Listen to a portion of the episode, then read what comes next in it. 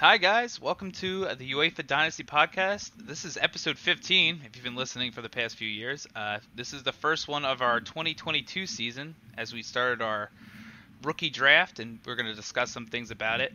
I'm your host, Eric, uh, commissioner of the league, also owner of Wolfsburg. Uh, with me, I have my co host, Mike Udinese. Mike, how are you tonight? Living the dream, man. It's uh, it's been a fun couple of days. I'm excited to talk about it. That's some fancy wallpaper you've got going on behind you. High class hotel, man. And uh, speaking of the Frozen Man himself, who can't seem to get any technical shit going on right tonight, we have uh, Fred, owner of Hercules. Fred, how are you tonight? Um, I don't know. Can you hear me or not? We can hear you, but we can't see you. Your face is frozen. Something kind of like this. That's awesome. I. there we go. This is just going to be fun because he's just going to be in and out, and that's going to be the podcast. And again, we have some fun things to talk about, so it'll be good to have him here when he's here, and when he's not, well, you know, we'll figure it out. Yeah, so I think we're gonna have to make a rule. Like anytime we say the word pineapple, that means Fred is joined, and we're gonna switch to trying to get Fred included, and then we'll just start giggling like school children every time he gets disconnected. I'm perfectly okay with that rule. So okay. pineapple it is. All right, cool. So while while Fred's uh, not here, I'll I'll just run through the the house cleaning stuff for anyone that needs their brief breakdown of the league. We're starting our rookie draft, followed by our youth squad draft that happens every year. Nothing's new there. Uh, you know, just check in every day, make sure you're uh, being active. Plenty of trading going on if you want to change your team. Uh, we have five new owners this year, and I just like to quickly introduce them a lot of them being active on the trades, which is also very refreshing. Uh, we have Zach, who is replacing Chelsea's team with Sheffield United. He's made a few trades already. Uh, Everton is now owned by Ryan, who's made a fuck ton of trades, especially on the clock. Uh, Joe has made a trade or two himself. He now owns Leipzig. Uh, Paul, a- another new owner who's made a move or two, um, taking over Dortmund, and Dylan, who is the only owner that hasn't made any moves since the draft started, uh, who owns Mainz, but he didn't have many rookie picks coming out of the dispersal, so that makes sense. Uh, welcome to the league, guys. Uh, if if you're listening, uh, send send one of these guys a an, an, offer. Get him a get him a nice deal. Right, Mike? I'm actually sending Mainz a deal right now. Okay, great. Multitasking. Uh, yeah, uh, we could talk about it. I mean, it, it, you, I know you're not supposed to talk about deals that aren't done yet, but uh, we're, we're happy to have them, and hopefully they're they're they're here for the long haul. We would uh, look forward to it. Uh, so now that we've uh, introduced the new owners, a couple things I wanted to bring up are the upcoming things for the league outside of the draft. Um, there's a new new week in the NFL schedule, so Matt and I are going to have to go through it. I think the the the easiest option would be to eliminate one of those doubleheader weeks that we have and add a week 17. There'll still be that last week that we avoid because a lot of the starters get benched. We really won't know how week 17 plays out until we see it once. Um, we'll have to see what we're going to do with our, our championships as well, as that's on a set thing. We might do a, a one week break, just like week six, take it completely off, or week five, whatever it is, to line it up. But we will, uh, me and Matt will discuss that if you know, if we're in between, if something's not obvious, we'll post a poll, we'll post discussions. So the owners will be included in that. Uh, we try to make it as fair as possible. Uh, Mike, you have any preference on how we handle scheduling like that? Yeah, I think uh, going after one of the doubleheader weeks makes a lot of sense, um, especially if it's one that may overlap with some bye weeks. Um, that's probably the most fair way to do it. Uh, I know it's impossible to avoid them all, um, but one of the really nice things I was just remarking about our league earlier is um, everyone's losing their mind around week 14 being a bye week this year. Um, and for traditional leagues, that's going to be second round of the playoffs, whereas last year was week 13, which was first round of the playoffs. So, you know, a lot of people saying, okay, I can't touch. I think it's Eagles, Jets, and a couple of other uh, teams that are uh, potentially going on by during many people's playoff runs. Ours, it's part of a regular season. So, kind of ho hum, no big deal. So, uh, minimizing the impact of that at as much as possible, I think is is great. Even though our league format kind of mi- minimizes it a little bit on its own. Yeah, the the the, the soccer mimicked schedule definitely like you know the, the first four weeks if your schedule is real nice, you could you could build a team for that domestic cup the first four weeks if you're super trade happy. So it, it, there's definitely a lot of uh, a lot of options. We will be transparent and and let you guys know as soon as we make those changes. But right now, there's no schedule in place other than the one that we had that's old. So uh, we will update you guys soon. some more things that God bless you. Some more things that are going to happen. We need to update the banners. Jeremy's aware. He's he's been busy with a few things, so uh, he'll be updating those shortly. Uh, I know Zach was very kind to make his own banner, which is very nice. But uh, uh, other things we I want to have done. Um, if you've seen it in soccer bars, they kind of have like a a poster where they have different trophies, and then each year the team logo of who won it. Hmm. And I want that so that you you can look at one place to see every year. You'll have in a column, and you'll have the eight or nine logos of the teams that won the trophies. So that way, you know, a new owner comes in, they can see who's done well in the past, and so on and so forth. Uh, cool. Yeah, for, it's for everyone too. Um, I I do have a detailed records page on. Oh, pineapple. Hey, Fred. Uh, oh, Fred's on a new device. We'll see if this works. Uh, Fred, uh, we're just going over uh, upcoming projects, but we'll interrupt it to say hello. Do you think you'll be connected for more than a couple minutes this time? I pulled my laptop off of the docking station, so I think that was the root cause. So now I'm just using the uh, built-in mic or built-in uh, camera. Okay, it's it, you're still there, and the camera is on, so we're we're doing well. Uh, it just uh, we we went over the new owners, we went over that the schedule is going to be adjusted, the banners need to be updated, and that we're going to do a at a glance kind of grid format of who's won each trophy in the past, so old and new owners alike can check it out to see what the past history of the league is.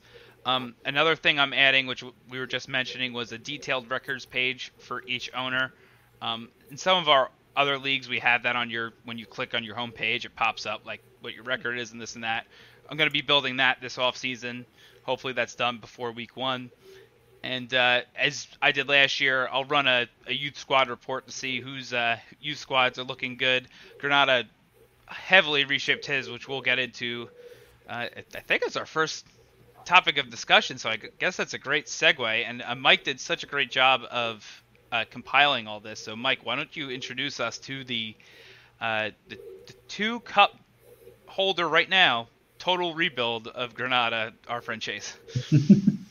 so, as you guys, uh, yeah, as, as, Eric has mentioned, um, our friend Chase uh, does this every once in a while. and some leagues, it's an annual thing. Sometimes it's a biannual thing.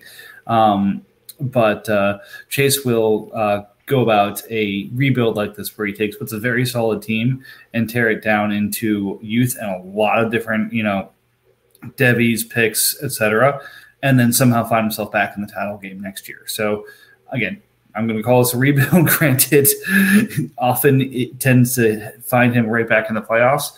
Um, but I've tried to summarize kind of what the uh, major pieces that have moved here. So, in terms of what he's given, and I've highlighted some of the major pieces in green. Um, he had given his uh, second through fourth rounders. I think he'd already traded his first at this point for uh, 231 before the draft started. And then after the draft started, um, he systematically traded away what I would call a starting lineup of um, Kyler Murray, Russell Wilson, Miles Sanders, um, Nuke, Landry, uh, DK, and Kelce. Uh, probably need to put one more in there, probably Robbie Anderson, as well as uh, DeVante Parker, Emmanuel Sanders, James Conner, AJ Green. Um, but again, in the reforming of his roster, he's gotten some pretty decent pieces back for it. Um, so, in terms of picks that have not been made yet, he still has the 148, the 203, the 204, the 227, and the 229 that he's picked up in um, these trades, and he's only given out uh, the 331 that he hasn't gotten back. He's gotten his first rounder back in addition with um, Arsenal's first and second, Borussia's first, Dortmund's first and second, Hanover's first, Hercules is first and second, Juventus is second and fourth, uh, Napoli's first, Leipzig's third. Um, as mentioned, he's got his first back, and then in terms of rookies, he's added Rashod Bateman, Trey Sermon, uh, Jaylen Waddle, and DeVonta Smith. Um, so the point is, he's taken what was his roster, um, broken it down into already, I think, four first round rookies with at least one more to go and a couple of early seconds. Um, and then next year with one, two, three, four, five, six, seven, uh, first and one, two, three, four uh, seconds. Uh, in addition, he's taken a bear taxi squad and now has it at nine with a U squad pick to be made this year, which would get it to its maximum of 10. Um, picking up some bigger names like Breece Hall, Gibbs, uh, Jaxon Smith-Njigba, Julian Fleming, um, some guys who are not necessarily living up to expectations, but could bounce back, and Bo Nix and, and John Emery. And then Sam Huard, again, who's a five star prospect, number one pro style QB in his class, um, who could be making some noise. So he's gotten some quality devies. He's gotten seven first round picks and four second round picks. And he's already made four first round picks with a fifth to go, as well as two very early seconds. So, um, again, for those who haven't played much with Chase before, this is something that happens on almost an annual basis. Um, but when he does it, he, he does it hard like this. So seeing some of the big names that moved on the left is going to be a little bit jarring. But then if you take it into context of what he's gotten back, um, I actually would say he's come out ahead so far. But again, I'll leave that open to further interpretation by my other uh, participants here. Yeah, it, coming out ahead really depends on those devies hitting, right? I mean, some of these guys I've heard of, but most of them, you know, most of the Devi world is just, you know, Greek to me. So I, I don't know, you know, who which of these people are coming out. Are, are any of them coming out next year, or likely to come out next year? Uh, Breece Hall, right? Not really. No. I think I think we're talking mostly 23 class and beyond. Okay, so so even next year he's somewhat boned. He's got all these devies. I mean, he can move them around, but he's gonna be stuck waiting for you know waiting to cash in these tickets. Right. And again, for we've been in enough leagues with Chase that he could choose to do that, and you know that will be perfectly fine. Or what I think we're all kind of expecting is at some point he's going to say, "Hey, you know, you've come out of the draft looking to build for next year you should take Sam Huard from me and give me Matt Ryan. Mm-hmm. And you know what, Breece Hall would look really good on your team in two years. Um, you should give me Miles Sanders for that, or stuff like that. Again, these are things that he just gave up. I get, and you know, you guys will see. This is kind of the cycling that goes on, but um, he'll be able to to move these pieces if he wants to kind of stay in the Champions League this year, um, because that's. That's the difficult thing about this league which you know you look at some of the, the top teams right now, they can't get at the big money because they're not in the Champions League. So you know it may behoove him to say, "Yeah, I'm rebuilding, but I need to stay strong enough to not lose a spot there." Um, while I continue to reinforce and, and reload rather than just a full on rebuild. Yeah, Mike, you, you brought up a, a great point with the, the aspect that the Champions League requires two years of success. Now, his last year was tr- tremendously successful. He made the most money out of any owner in this league, winning his domestic cup, winning his league cup, and placing in the Champions League. He might have come close to Chris actually, because the Champions League is the most money, and he did, and Chris wound up winning it of Atletico Madrid. But um, in terms of Chase, we've seen him do this. He he's a one of the few owners that can go from win now to rebuilding in one off season. He Oh, eh, let's not let's not assume that he's not going back to win now before the end of this off season. Right. Right. So it, it, if I think it's well, we're gonna sit here and debate the strategy of is it the right time to rebuild. For him, rebuilding is always. so it's it's hard to say that he doesn't know what he's doing because he has been successful in these leagues. But um, Mike, I know you want to break down the terms of value, but it, I think he rebuilt better than any team has in this league. I mean, you look at, I mean, right here, us three, we're the three owners that really rebuilt into a, a great season too. Uh, this year, it remains to be seen what Juventus and Roma can do, but they've clearly made trades to be more win now this year. Mm-hmm. Um, he's got to be the the upcoming new favorite for 2024. Right, and again, it's it's interesting because um, there's parts of our league that really are meant to mimic real life FIFA, um, but parts that don't. Like you know, you wouldn't see a Arsenal do something like this. You wouldn't see a Man City say, "Okay, you know, shipping out all of my big contracts and giving give me the Utes." Um, but it's something that makes sense and in that. So it's not necessarily an easy thing to try and model uh, as you do this. But again, um, as Eric had said, I tried to put just kind of a rough, you know, my valuation of what these things were in terms of first round picks. Mm-hmm. And basically, what I'm saying here is what he's given up amount to about 25, 21 and a half first round picks. And what he's gotten back is amounting to about 23 and a half first round picks. So I think he's coming out a little bit ahead.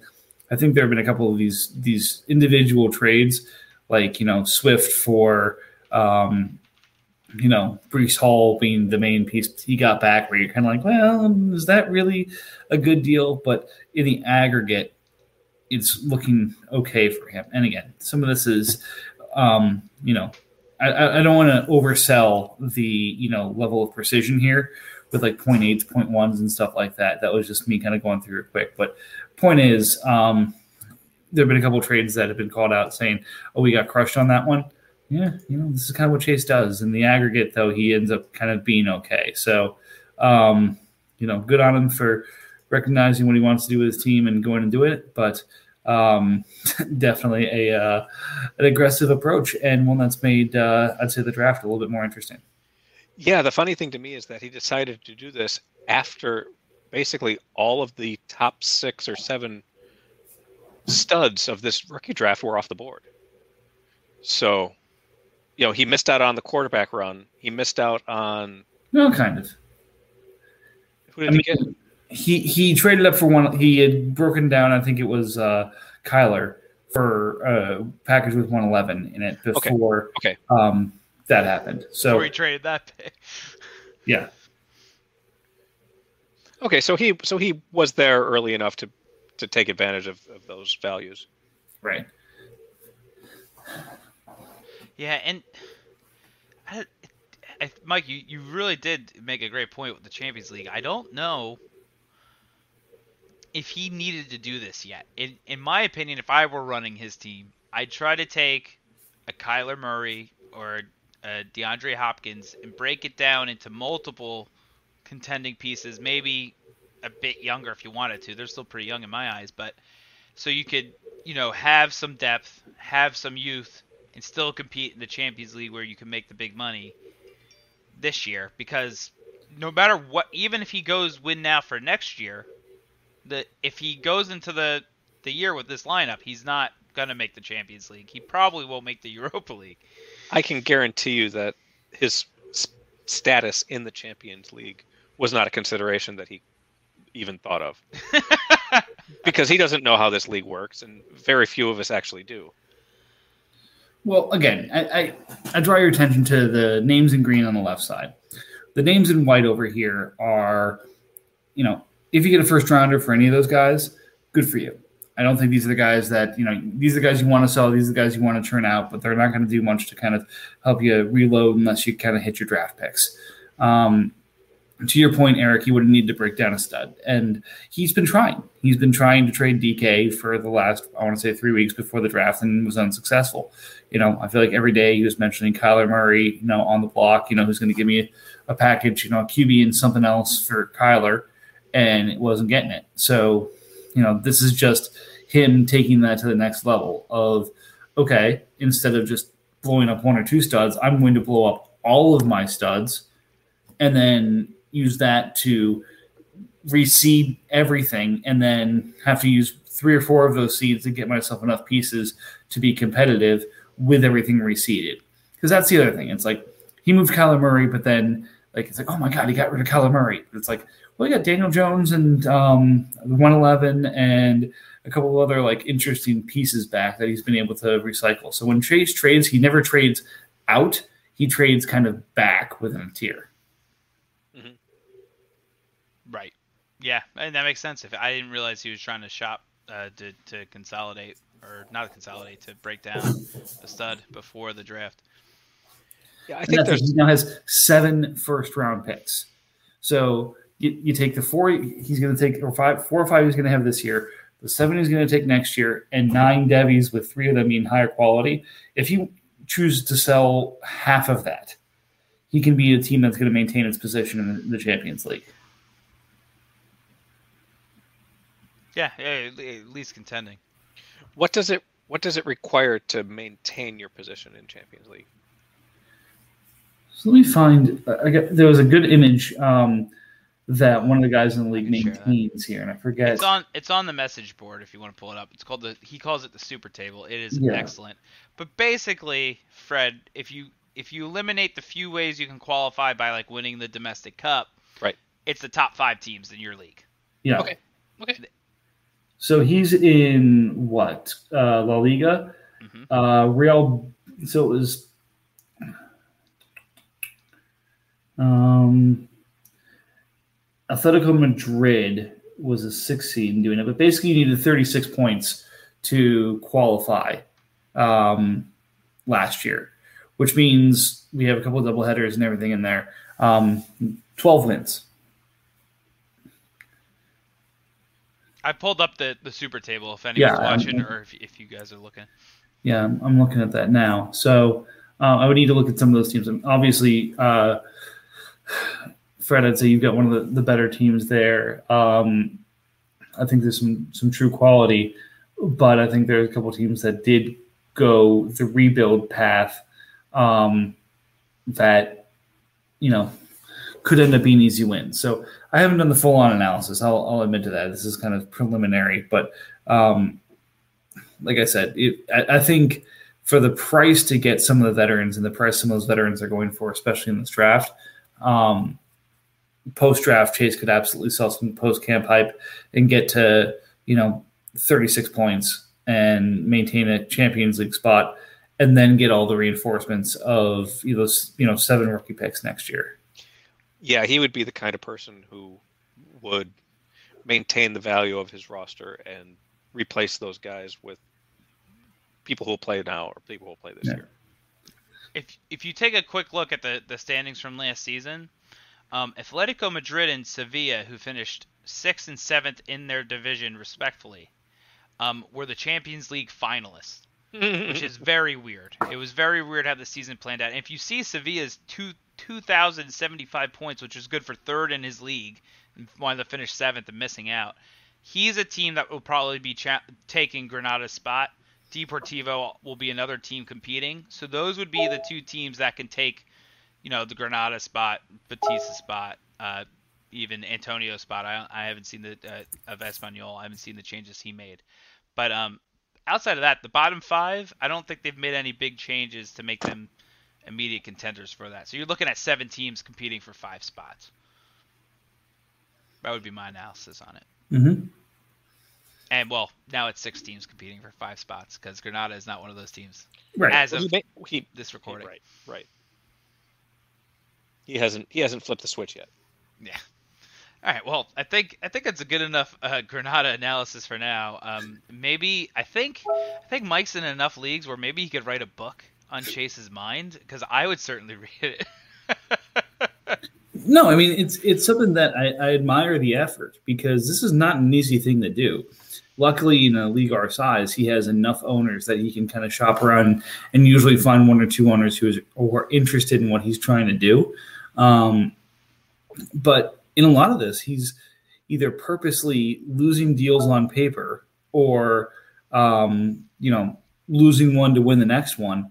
Um, where like T.J. Hockenson, like you're taking Sam Huard back, um, who's I think maybe what 2024, 2025 class eligible. Like that's a big risk.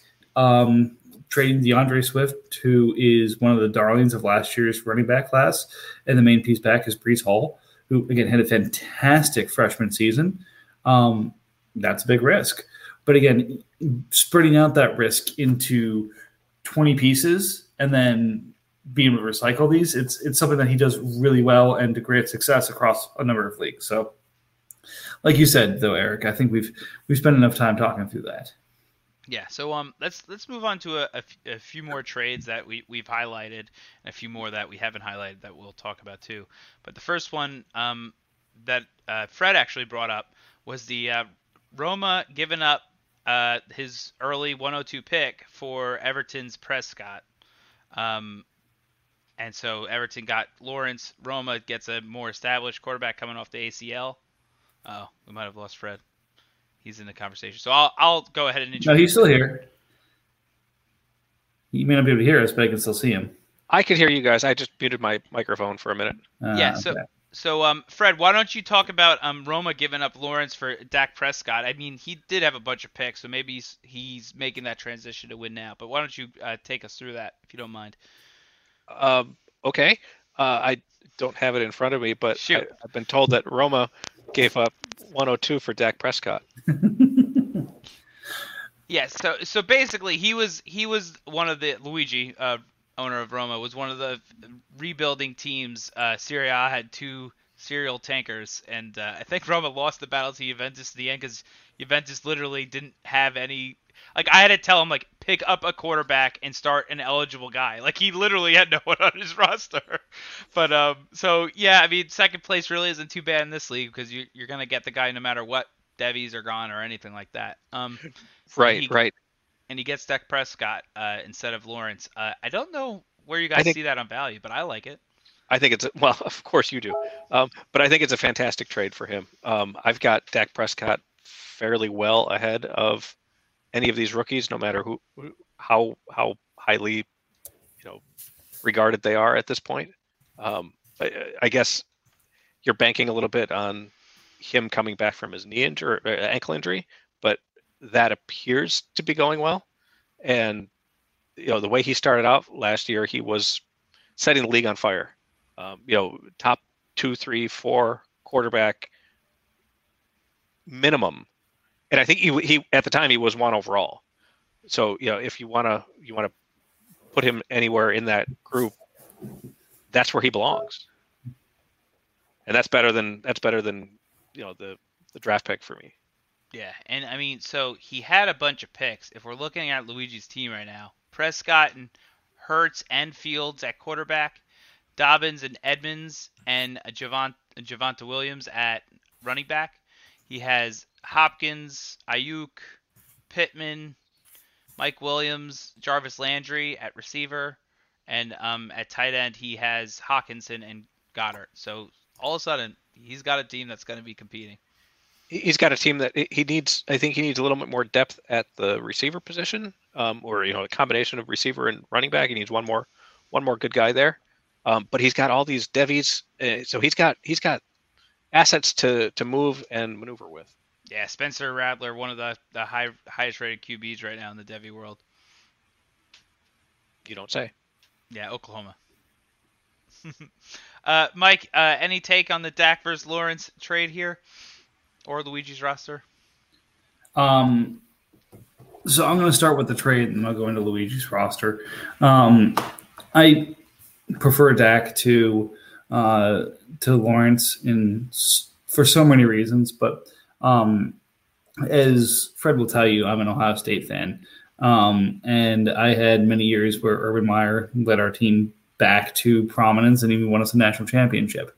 Um, however, there were quirks that he had in his offense that were a lot of times him trying to put a square peg into a round hole.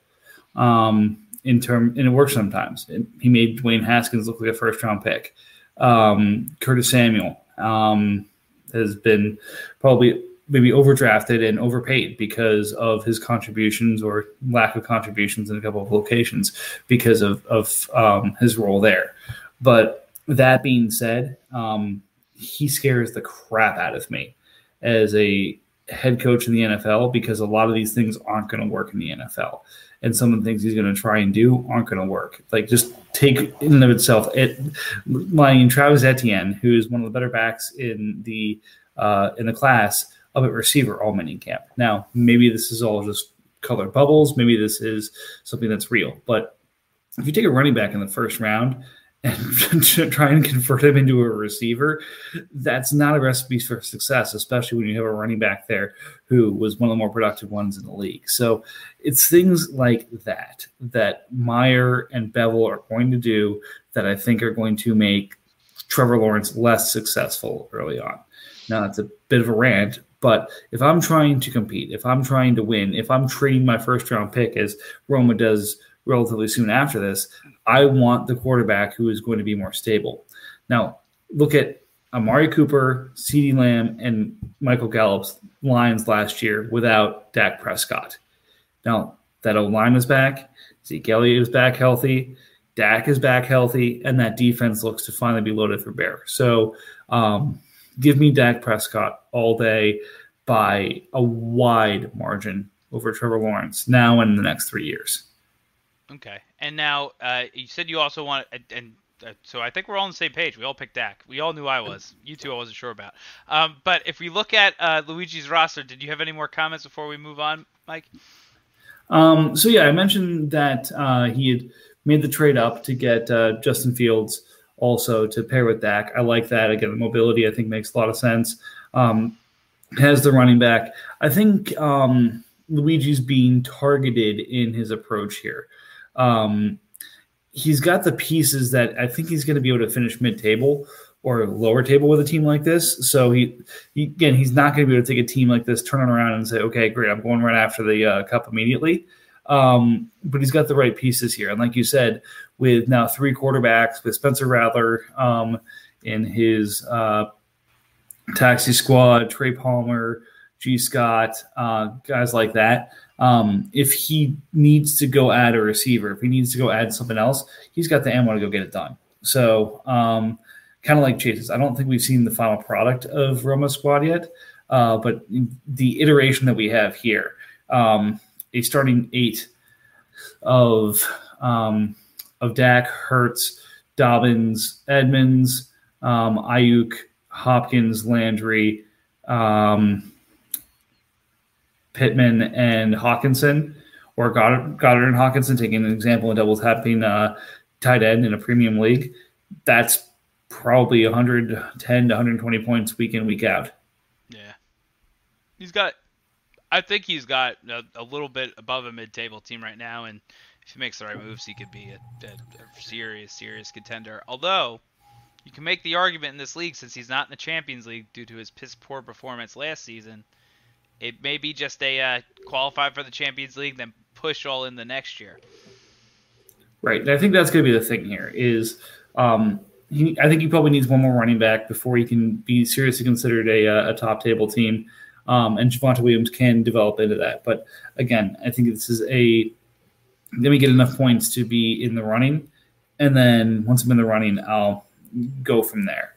Um, but that being said, I don't think Luigi's pick that he gave away is going to be uh, in the top ten. I don't think it's going to be in the la- in the uh, thirty or higher. But this is this is a good team. All right, all right. So uh, we we talked about Roma's team a lot here, and it it, it is what another team like so. Uh, if uh, you know, if every league has a Granada, they also have a Roma, right? One's making one shift one way, and the other one's zigzagging the other way. But um, we uh, a, a few things that I well, I should I said I, but we really wanted to go over in this draft were a couple of um, of picks that we thought might have been against the chalk. Well, and, can I do one more trade before we jump into that, Eric? Oh, sure, sure. We, we could jump around anywhere too, but go ahead. I want to talk about the adventures of Terry McLaurin. Sure. so um, Terry McLaurin has had a very exciting draft process here, both him and the things he was traded for. So it kicked off, um, I want to say last Friday, Fred, when you traded uh, Terry McLaurin for Aaron Rodgers. Yep. Terry McLaurin was then not with Everton for long. The next day, he was flipped for Chase Claypool, the 142, and the 145. Now, that 142 and 145 made a couple of journeys throughout the draft process, um, being the compensation back for uh, the 108. Everton going Chase Claypool 142 and 145 for the 108. Then Liverpool um, down the line, taking that same draft compensation and sending it to Atletico Madrid for Jameis Winston, Leonard Fournette, Aaron Jones, and Marvin Jones. And then um, I thought that Atletico might have broken parts of that off. Um, 142, 145, and then Granada's first to go get Ja'Marr Chase. And then I believe Granada may have Right taken the two of those Mike. pieces and moved them as well. Mike, uh, he traded 142, a future second, for uh, Gibbs, Fleming, two Devies, and a first round pick next year. Right. I think 145 may have gone on a separate trade. That's right. Um, his deal for 130, 133 involved the 130, 145. So whether it be Terry McLaurin or things that Terry McLaurin have, has been traded for, there are about six or seven deals that have come as a uh, a result of that. So, Fred, does that make you feel like a happy papa? Well, in a way, um, you know, I, I feel like he's all grows up now, and he, he's he's he's off on his own, doing his own thing. Um, but the whole the whole cascade really fell into my lap, and the rest of the league's lap because Everton's the one who approached me out of the blue just to to take uh, Rodgers' hands. Okay. So Yeah. yeah. that was that. You know, that one was in my inbox and set off the uh, the, the the trail of trading that happened through that. Well, and we're talking about this McLaurin trade.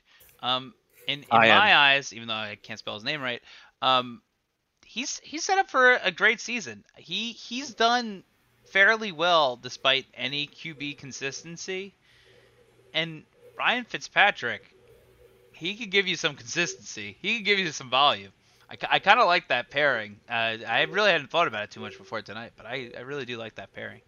Oh yeah, as uh, you know, a, a local to the, the Washington football team, uh, they've been talking about that since Fitzgerald was picked up, and uh, Fitzpatrick thank you, Fitzpatrick was picked up, and as a and, local. Yep, people are yeah. I, I don't I don't pay too much attention. Fits Okay. whoever. people people are salivating over what uh, Terry McLaurin can do with a with a quarterback that's willing to throw it down the field and into into any coverage or whether or not he's open. Yeah, that that it it could it could be massive, but uh, yeah, clearly people have his uh, value pinned down because th- there's never a question over that value if he's going to be traded so much. Well, he only got moved twice. It's all the other picks that got moved after that.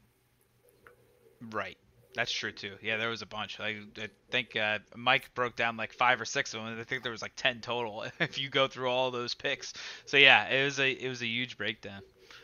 Um, but yeah, we we could keep jumping into trades if you guys think of ones or you see any. But the, there's a couple uh, things we brought up during the draft that um, were interesting and Yeah. maybe a little bit against the grain or maybe for the grain, depending on how you're looking at it. And um, the first one here that we were going to highlight that all three copies of Chase went before Pitts and Harris. You can argue too, and um, we. Some people may forget this is a tight end premium league. It's only 1.25 PPR, but it's premium nonetheless. And uh, Mike, you, you were the one that actually brought this up that you think Pitts should have went ahead of Chase in this format. Yeah, and again, look, I I, I, I love Chase. I love Pitts. Uh, obviously, I love Pitts because I gave up um, on uh, Hurts to move into a position where I could move up for Kyle Pitts. Um, but in a tight end premium league with 16 team equivalent, tight ends are a scarcity, especially top tight ends. And when they're at an extra premium, the fact that he's going at a 105 equivalent in this situation, yes, I guess it's super. I get it, super flex too, but I was very surprised to see uh, Chase jump him. I, I kind of assumed pre-draft and when I was trying to to move up to get him, I was going to have to move up into the top ten range. Um, when I saw Lance come off the board and I saw copies of Chase come off the board, uh, I was a little bit relieved in terms of the price I was going to have to pay to jump from 119 to get up and, and get Pitts. So um, again, definitely something I wasn't expecting, uh, considering the nature of our league. Yeah, I, I think the my, the only quibble I have with that is I, I really don't consider this to be a TE premium league because that 0.25 points is such a small amount and uh, tight ends really don't get that many receptions anyway. So I mean, you're still you're still banking on yards and touchdowns for for almost all tight ends. You know, uh, apart from the the very top ones. It, this it it it it gives you an incentive to have one of the very top four, five, six tight ends, but after that, it's not much of a it's not much of a difference maker that I would take a tight end over a different position. Right. So again, it's a question of you know you have a tight end going to an offense that's supposed to feature them, and tight end who is getting comparisons to Darren Waller versus um, a guy who's getting comparisons to um, you know Davante Adams or Julio. So uh, that's kind of the ceiling. And again, a tight end going this high is is unheard of in in most rookie drafts like this. But um, for anyone who's been in a true tight end premium league, especially if you're having to start two, um, I, like I said, I was just surprised he wasn't going. Um, he wasn't the 104 or 103 on people's boards. Um, I was happy to get him where I could, but I was surprised to see him jump um, in front, see Chase jump in front of Pitts. Yeah, I mean it wasn't super flex, but I've seen him go first overall, and right. that was that was a you know one and a half tight end premium but you know, I, I think in in every in every situation where I had a chance, I've taken him, and and that's in, in, several different leagues. Um, I I believe in him as one of the top three, four tight ends going forward, um, for as long as Matt Ryan is still standing, I guess. Yeah, and if you if I, I pulled it up on our screen, our, our tight end scoring from last season, um, there's a huge drop off after the first couple, right? So I think if you're if you were analyzing who you were taking in this draft, it came down to is Pitts a top three tight end out of the gate, or is he someone that you know is gonna not be super consistent at the NFL level to start? Not many rookies do, especially at tight end. I know he's he's they they say he is you know the best tight end to come out of the draft in a long long time. So it's de- it's definitely up for debate. I I wouldn't fault anyone for choosing one over the other. Well, I don't think he's going to get the targets that Kelce Waller, and Hockenson are going to get, uh, simply because of the nature of the offense that he's on. Um, but I can't tell you that anyone else is going to get more than him after those three. Well, how about well let's let's play a little scenario here. Julio gets traded to Tennessee. Hmm. Now, do you like it? Yeah, so I'm I'm working under the assumption that Julio is going to be on the team, and if if that changes, then yeah, that the the, the calculus is very different. Right. So um, again, I, I am one of those that will over rotate on system. Arthur Smith had Jonnu Smith in uh, in Tennessee last year. And you can recall Jonnu Smith lining up in the backfield as a fullback, as a tight end, as a receiver literally anywhere that Jonnu Smith could line up, he, could line him up. Um, as far as I'm concerned, Kyle Pitts is a Jonnu Smith plus. So now you've given a coordinator who's shown that he's willing to be incredibly creative in ways that he's going to use a player to maximize their skills and given him an improved version of what he's used in the past. So, um, look, I, I, don't need to turn this into a Kyle Pitts podcast. I think there are plenty of those uh, that'll do that for us. Um, but, you know, he's he's one of the special players I think out of this draft. Well, Mike, and one more thing on Pitts. Do you the one thing I noticed in Tennessee last season is that even though Jonnu Smith was great, there would be days where like Firkser would get more targets, and you're like, "Where's Jonnu Smith? Like he's been so good this season," and it, he would just disappear behind another tight end, in almost as if like you know they ran a lot of two tight end sets too. Uh, would that concern you, or at least for the first couple seasons? So if I recall correctly, Jonnu was actually dealing with the injuries a good portion of last year. It could have been too. I don't even see him here. There he is. Uh, yeah, it looks like he missed two games. But yeah, it was it was a kind of injury that he missed two full games, but then he was uh, hindered for a good number of the rest of them. So, um, look, it, it's anything can happen, anything is possible these things. Uh, I think those were some of the first bigger games, like the 21, 27 pointer. I think was a game that um, that Jonnu missed, uh, and then Firkser became kind of a tight end dependent, you know, tight end too. So that being said, I, I think that uh, look, you know, yeah. I don't need to I don't need to gush anymore. Yeah. Okay. So that yeah, that's it's certainly uh, it's certainly something worth bringing up, and uh, there there was at least one more that I wanted to bring up for this draft, and this was um, it started with, and I'll, I'll bring it up on the screen here. Um, Arsenal taking Waddle at 127, while he had uh, Mac Jones on the board. He had Javonte Williams on the board. He had DeVonta Smith on the board, and I thought in drafts that I've seen, Waddle has not gone this early, and um, I thought it was kind of a reach. Like, I mean, if you're going to take Waddle, trade down at this point. However, we did see the second copy go two picks later, and then the third pick go four picks after that. Before the Smith copies, in between the Williams copies. Oh, actually, in between the Smith and Williams copies, and after the Mac Jones copy there. So, um, am I? I think the, the scariest thing for me is the system he's going into and the competition that he has. Uh, the Dolphins now picking up uh, Will Fuller, who is a great receiver in my opinion. So I don't know that he's going to be a consistent fantasy producer in the first few years of his career.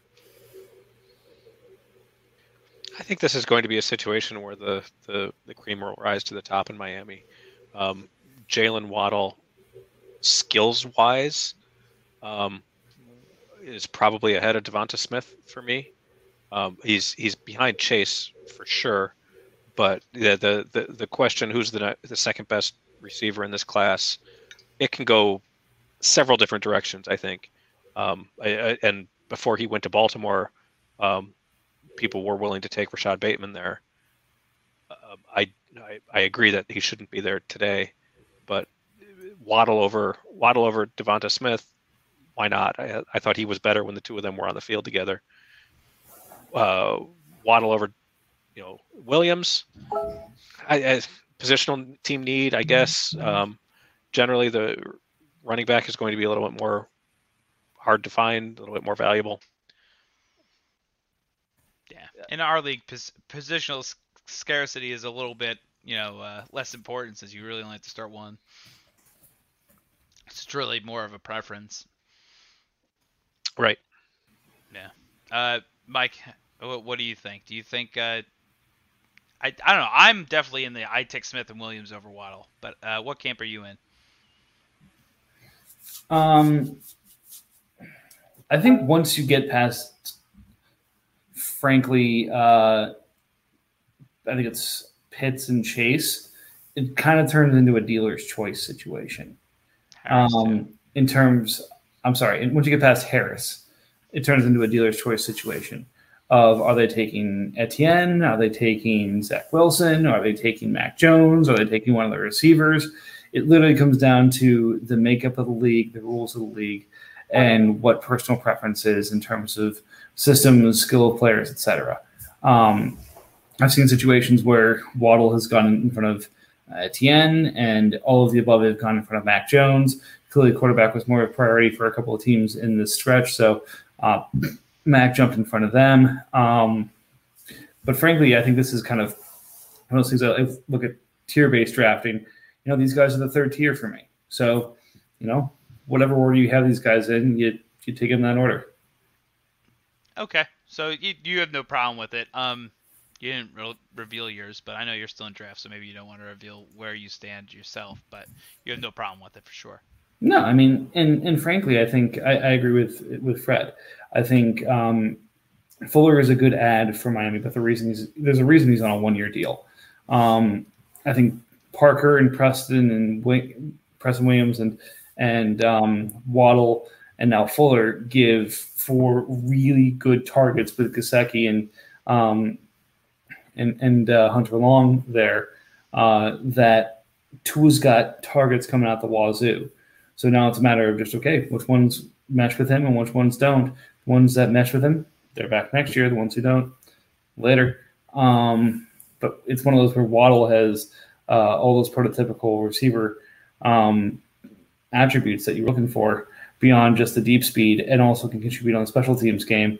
And don't forget, um, the coaching staff in Miami is pretty much a transplant from New England, um, where special teams and kind of doing multiple things is is very important to being a part of that team. So um, I expect Waddle to contribute in multiple ways. Um, but again, I could see by the same token, DeVonta Smith literally just made a mockery of college football this year.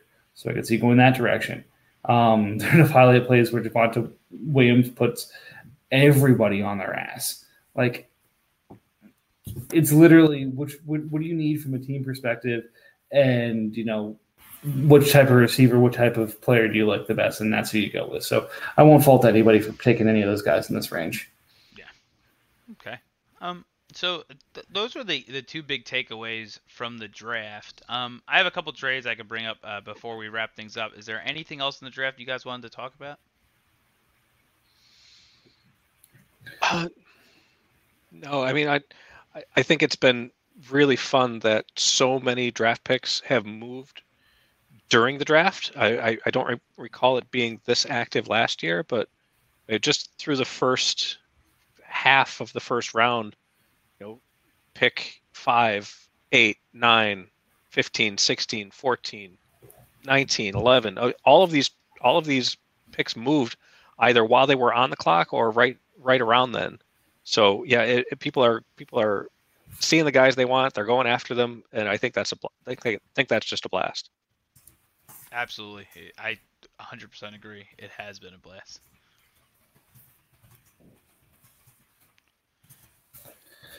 Yeah, I, I think, um, and again, teams shifting gears, um, both up upshift and downshift, has been really interesting. We went into the chase downshift. We talked about uh, Juventus and Roma doing upshifts. Um, Everton's basically completely remade his team. Um, trading Aaron Rodgers and Dak Prescott, you know, right before the draft, getting the 102 and Terry McLaurin, uh, then taking Terry McLaurin, turning that into picks, and and and then that turned it into a 108 and all that other stuff. So um, it's really fun this time of year, especially with new owners who go through the process of making the team their own. So now Everton is based off of Trevor Lawrence and Trey Lance.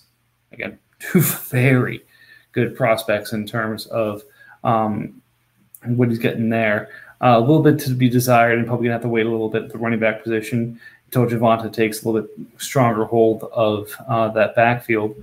But then, you know, CeeDee Lamb, Laviska Shenault, um, Michael Pittman, like he acquired DK Metcalf, and then I know he was aggressively selling him, but only for the certain things that he wanted. So Everton has done an incredible job this draft of making this team his own.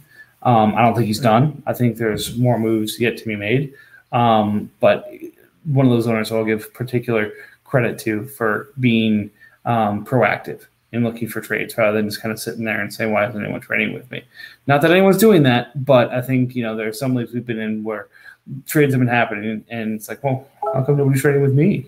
Yeah, he, um, he, uh, he I, I, talked to him, uh, recently because I was one of the owners he was trying to sell uh, Metcalf to aggressively, and I just like I'm not trying to buy him, so like I was like I don't mean to be rude, but um apparently this is his style. He likes to trade and trade a lot. He he knows what he's going for, and he's you know he's not shy of talking to different owners. The one interesting tidbit with Ryan, I talked to him. He said he didn't like the dispersal draft. He's like, I'd rather just take the orphan and mm. know what my plan is. And um, I even told him I was like, I'll, I'll take feedback. I'm a type of owner when I take an orphan. I like the dispersal because it like gives me an ownership of the team like that you kind of don't have when you first take an orphan. But if more people agreed like this, we could always switch to a okay, we got five openings, let's fill the five slots and not do the dispersal, even though it's in the bylaws now. Yeah, the problem with that is you end up with five teams in a dispersal that are of very different qualities. Mm-hmm. And there will always be one or two teams that are more desirable and then the other three people are left holding the bag with a much more difficult rebuild. Um, the dispersal at least balances out those assets insofar as people get to choose their own mistakes. Right. Yeah, but um, and, and yeah, I that, that's the way I feel of it too. And yeah, we could play case by case in this league. I'm not I'm not Yeah. set in stone. So as uh, the the the new teams that came in, um, and, and I'm sorry I missed that part of the conversation. Are they all going to be retaining their original names, or will some of them be picking up? I, I know uh, Sheffield. I think was he the one who made his own logo? Yep. Um, Yep. It, it came out. It, Jeremy sent me an, uh, his idea of what his was, and it was almost it was very similar, except the font was much nicer on uh, on Jeremy's. So he he adapted Jeremy's logo because he's like, oh no, this is nice. Yeah. So will will those will those teams all be picking a new team name, or will they, They be all- keeping? They all chose to retain it, other than Zach. Zach wanted to rebrand, and the rest of them are like, nah, I like the teams that were there. You know, they they um part of the dispersal. Uh, it there's there- there's no way of balancing like a snake draft in the dispersal, but what we do is whoever gets the last pick in the dispersal gets to pick which team they fill, which is picking your division and your possible new logo. And every team's given the option like, hey, you can pick a team of someone that quit, or you could pick a new team that no one has, and we'll get you the logo and all that. And four, four of them were just like, I don't watch soccer. I'm good. Give me whoever. But like some people still care about their logo even if they don't watch soccer. Sure. Yeah. Okay, that's cool. Yeah. So um, It's just I- weird to me uh, as a as a existing owner to be dealing with Everton and it's not the Everton or you know oh this is this is a new Everton. Yeah, well, hopefully people listen to the, this podcast and they got the new rundown, so they they won't be as confused. But you know, if you click on their roster, it says their name. You- You're talking to a new guy on GroupMe, right? When you're dealing negotiations, you'll you'll find out one way or another. But um, I wanted to bring this up to you, Mike, because it's a trade that I found interesting, where you gave up Hurts for the 119, which I don't have in front of me exactly who you took, but um, there was another trade for Hurts. I mean, if we're looking at the times, 12 hours later, where um, Chase actually traded for Hurts. And I was curious to see if you thought the value was about the same or if you felt about your trade differently after you saw the second deal. So I mean, it's what, you were going for um, in this, which is important. So Chase was trying to diversify um, Metcalf and Ertz into two premium pieces. The third, I'm just going to leave as a point of no consequence. So he was able to break Metcalf down for the most part into Jeudy, who um, is a, dis- a disappointing uh, rookie season, but still quite strong, and Hurts. Um, so again, I, I think that the values there. I think you know there are some differing views as to whether DK Metcalf is a greater than 101 asset or whether he's kind of in that high first range. Um, I think the value I put on him obviously was uh, a high first range, whereas um, the value that uh, Hurts was in Chase's deal was probably in that high to mid first range as well. So probably around the same point, but um, mine I'm able to measure against the 119.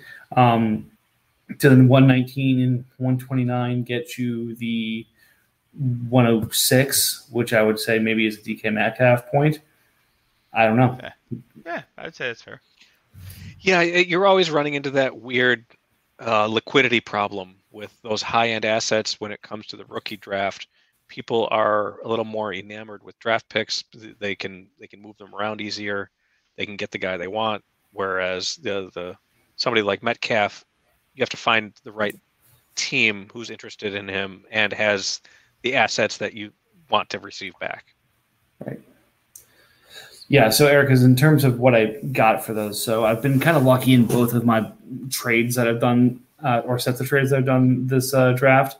Um, I traded, I think it was the 121 back, or the 128 back to the 139 Juventus's first before uh, I did the Hurts trade. So then I used um, the 139 and the 119. I, I used my, I think it was I think I used those two picks to get uh, the 205 and um, the pick I used to get Kyle Pitts. Yeah, 139 and 115 to get is. yeah. um, 114 and 215. 114 I used on Kyle Pitts. Um, the 215 I added to Juventus's first, which I also got in that uh, move back deal to get Matt Ryan.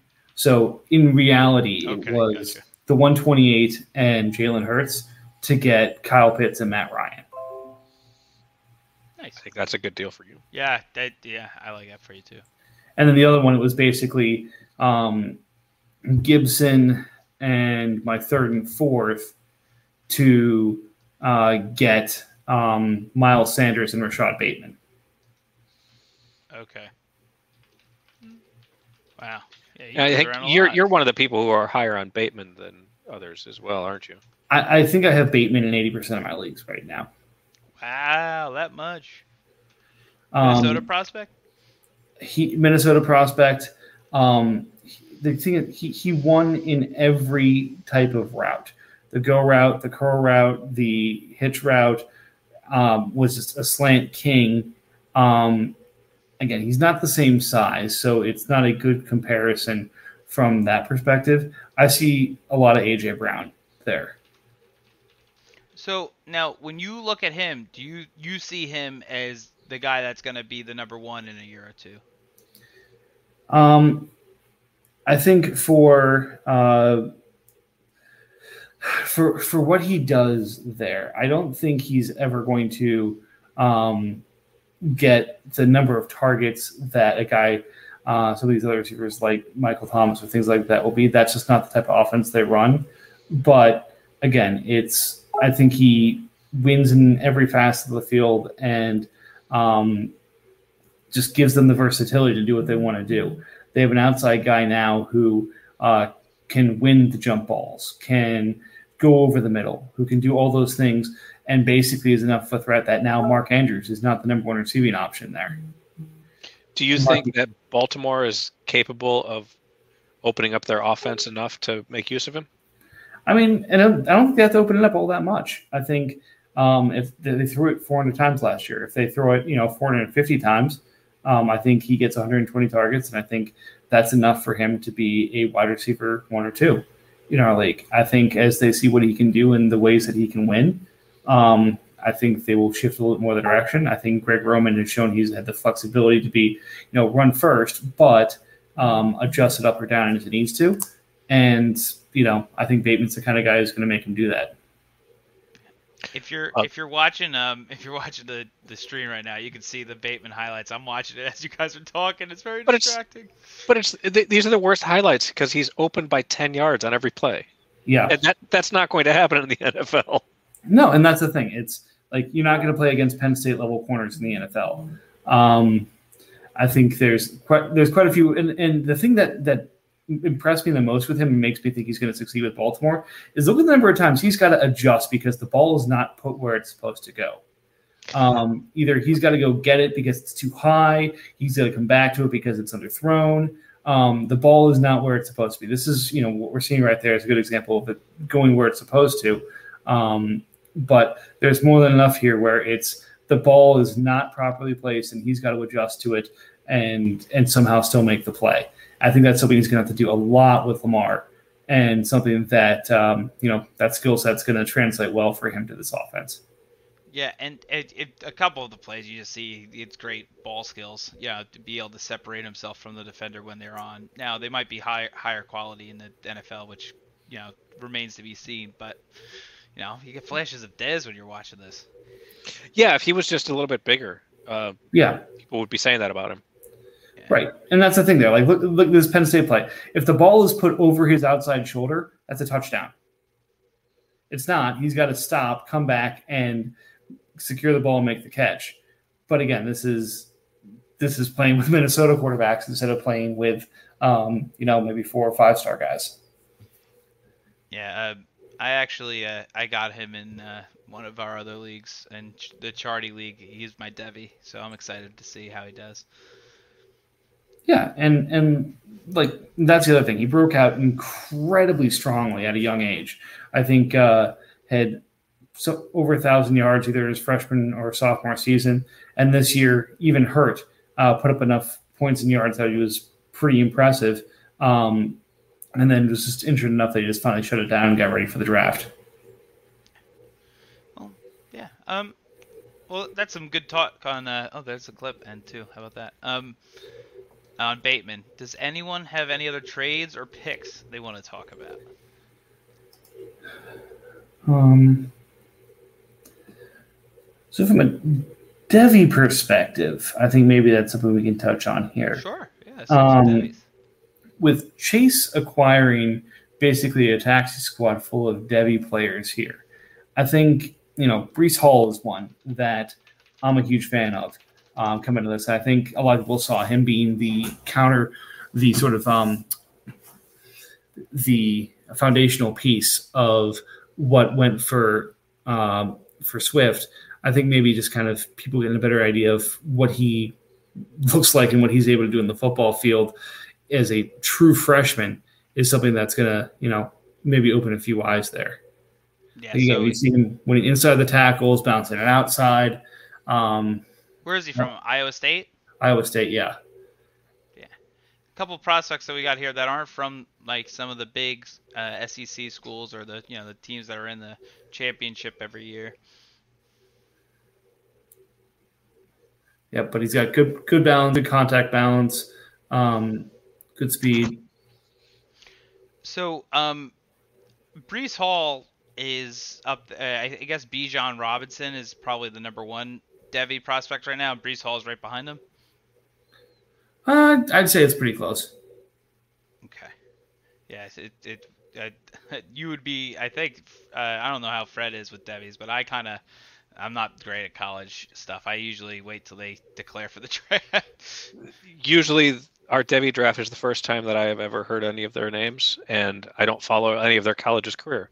Mm-hmm. So, I, I, I, I'm not a college football fan. I, I don't pay any attention to the incoming rookies until roughly the Senior Bowl. Um, mm-hmm. So, yeah, it, it's all it, it's it, it's an afterthought. He's got some speed right. though. And one of the things I really like about Breece, and you'll see in kind of the film you have here, is there's not a lot of like herky jerky in his game. It's he sees the hole, he hits the hole, and he's going, you know, north and south. It's a lot of guys will try and like throw the shoulder wiggle in there, or you know, the hip wiggle or stuff like that to try and get somebody off balance. Uh, I think Bijan will do that on a regular basis. He's not the player I'm going to compare him to. I see his running style very similar to Adrian Peterson's, where it's I'm picking the hole, I'm getting up to speed, and I'm going through the hole.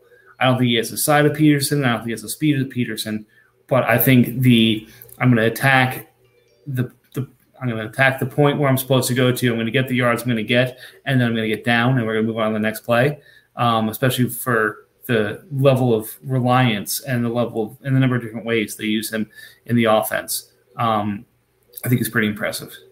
Yeah, yeah, certainly something to keep an eye out for, and I'm sure uh, Chase will be looking now that he's owned the rights to his uh, Devy pick. But uh, in our league, you can also draft him in the rookie draft, which is, uh, I think, I mean, I don't know of many leagues that have done that. I don't know of any leagues that have done it, but I think it's a pretty unique feature where uh, hopefully the rookie pool isn't too depleted and the you know the Devy still matter. Mm-hmm. Yeah, I love the I love the idea in theory. Um, you know, everybody gets a everybody gets a Devy pick regardless of who they are, where they finished, and there's and there's no trading until the Devy picks have been picked. So the the coupling that with the fact that everyone has to take somebody unique, and then the uh, the second and third copies show up in the in the rookie draft is a is a nice twist. Yeah, I, have I've liked how it's panned out so far. It's definitely the long term approach. So I think the next rookie draft is going to be the year that uh, 2022 where we see some of these players declare.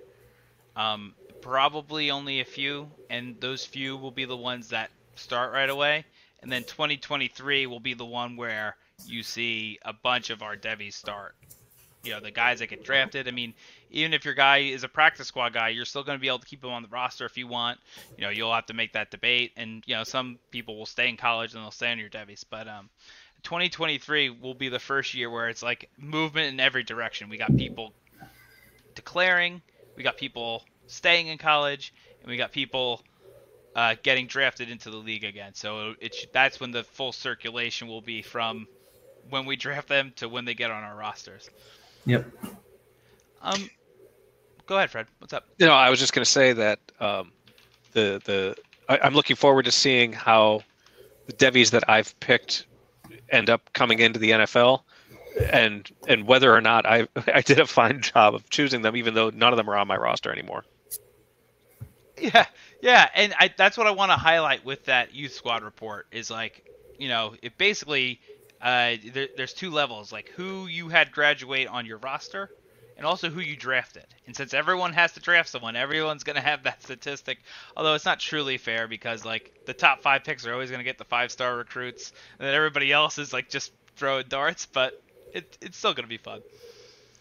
Sure, but those top five picks shouldn't be the same five teams every year if they're doing it right. That's true. That's very true because if to get awarded the top in the youth squad means you just barely missed being good.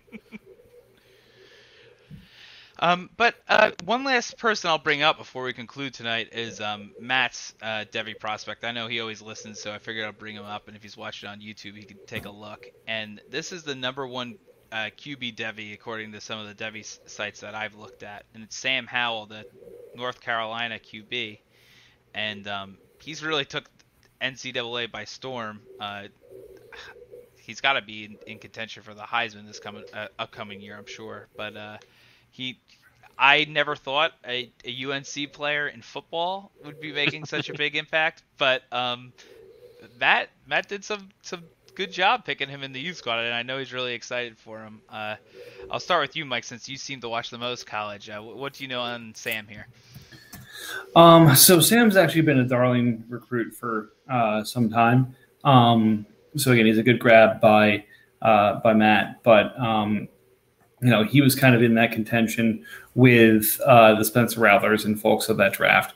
Um, number three dual threat uh, quarterback in, in that class. So okay. um, not necessarily a complete unknown. Um, but granted, the level of talent that uh, Mack Brown has there in in UNC is pretty impressive. Like you think about uh, Javonte Williams and Michael Carter, who just graduated this year and went in the draft, and their respective um, points. Um, Dyami Brown, who you're seeing a lot of these highlights, uh, being a, a, good point. And frankly, I think there's a number of offensive linemen who are pretty impressive there. So he's in a offense that's tailor made for him to succeed. So it's kind of one of those: is it is he this good because he's this good, or is he this good because he's got the offense and the talent around him and frankly, in the ACC, unless you're playing Notre Dame or Clemson, you're not exactly going to have the toughest uh, matchup on a week to week basis. Um, so I like some things I see with him. I think he might be a little bit overrated, and I kind of feel that way about all the quarterbacks next year. Um, but again, I could I have I've heard arguments made about Howell being the QB one. I've heard Rattler be the QB one. Um, I really like Daniels, but I think he's a little bit undersized. I think everyone next year is kind of in that like next tier down. I'm not going to say they're like Haskins level, but I think they're kind of like a four star you know quarterback prospect. Whereas this year we had uh, you know three or four or five star QB prospects. So um, if we're gonna compare uh, your, I guess uh, your idea on this class, Mike, do you think it's more like the Jared Goff, Carson Wentz class, or do you think it's more like the um, Trubisky, uh, Watson, Mahomes class? That's a tough one because I think uh, Goff and Wentz were like they weren't they weren't like the guaranteed one too. It's just that those teams really needed the quarterbacks, right? They weren't super stoked about either one of them, if I remember correctly. And then in the in the next draft, none of those Watson, Mahomes, and Trubisky, none of them were home runs coming out. Everyone had question marks on all three of them, and that's why they didn't go in the first couple picks, and they were drafted later. So so I'm going to give kind of an unsatisfactory answer. Sure. Um, I, I, think it, I think question. it's both. um, I think it's the quality of quarterback that was Goff and Wentz. I think they're going to go in the range that, like you had mentioned, um, that Trubisky and Mahomes and Watson went. Um, the reason I'm kind of making that distinction is I think with the benefit of hindsight, everyone saw that okay, maybe Jared Goff and Carson Wentz weren't the quarterback saviors everyone thought they were. Um, but you know, I think now with the level of quality of quarterback in the league, you probably got three or four guys who could be starters on teams who are in backup roles. So next year, you're going to be in a position where, okay, if I need a starter at quarterback or I need a long term solution at quarterback, I might not need to find that guy immediately in the draft. I might be able to wait till, you know, later in the first round or stuff like that. So I think they're going to slide a little bit, but I think they're, you know, the quality of quarterback of the Goff and Wentz level. Okay. Yeah, that it'll be an and you know it, it you the, the the coolest thing about Devy is that you could change your mind next year after you see them play again, right? Like you can see them progress. They're they're kids. Uh, they could make the next step if um you know if certain things are developed, and they could also regress, like we saw with like someone like Sam Darnold, who was like number one, number one, number one, and then the his his year before draft, everyone was like, he really wasn't that good at USC this year. We're kind of worried. They should have been. What? Oh yeah. yeah. I mean, well, we'll see how he does with the Panthers. It'd definitely be better than when he was with the Jets, right? Maybe not definitely, but probably. Okay, that's fair. All right. Well, that was fun uh, breaking down some of the, the, the youth squad guys and putting them on. Maybe uh, the next podcast we could do something like that. I enjoyed it. Yeah, we can do that. Just have a youth squad report, you know, like uh, easy feed in, something like that. Yeah, and I'll just make sure I don't have any monetization on because I'm using people's highlights clips that are not mine. well, I, I think uh, that was that was a fun podcast. We can conclude things there. Um, as more draft picks and trades are made, we we certainly will have more things to talk about. And next time, I'll make sure I have a little more prepared in terms of you know research and stuff, because uh, uh, full disclosure, probably started like 30 minutes before the podcast, but I think. We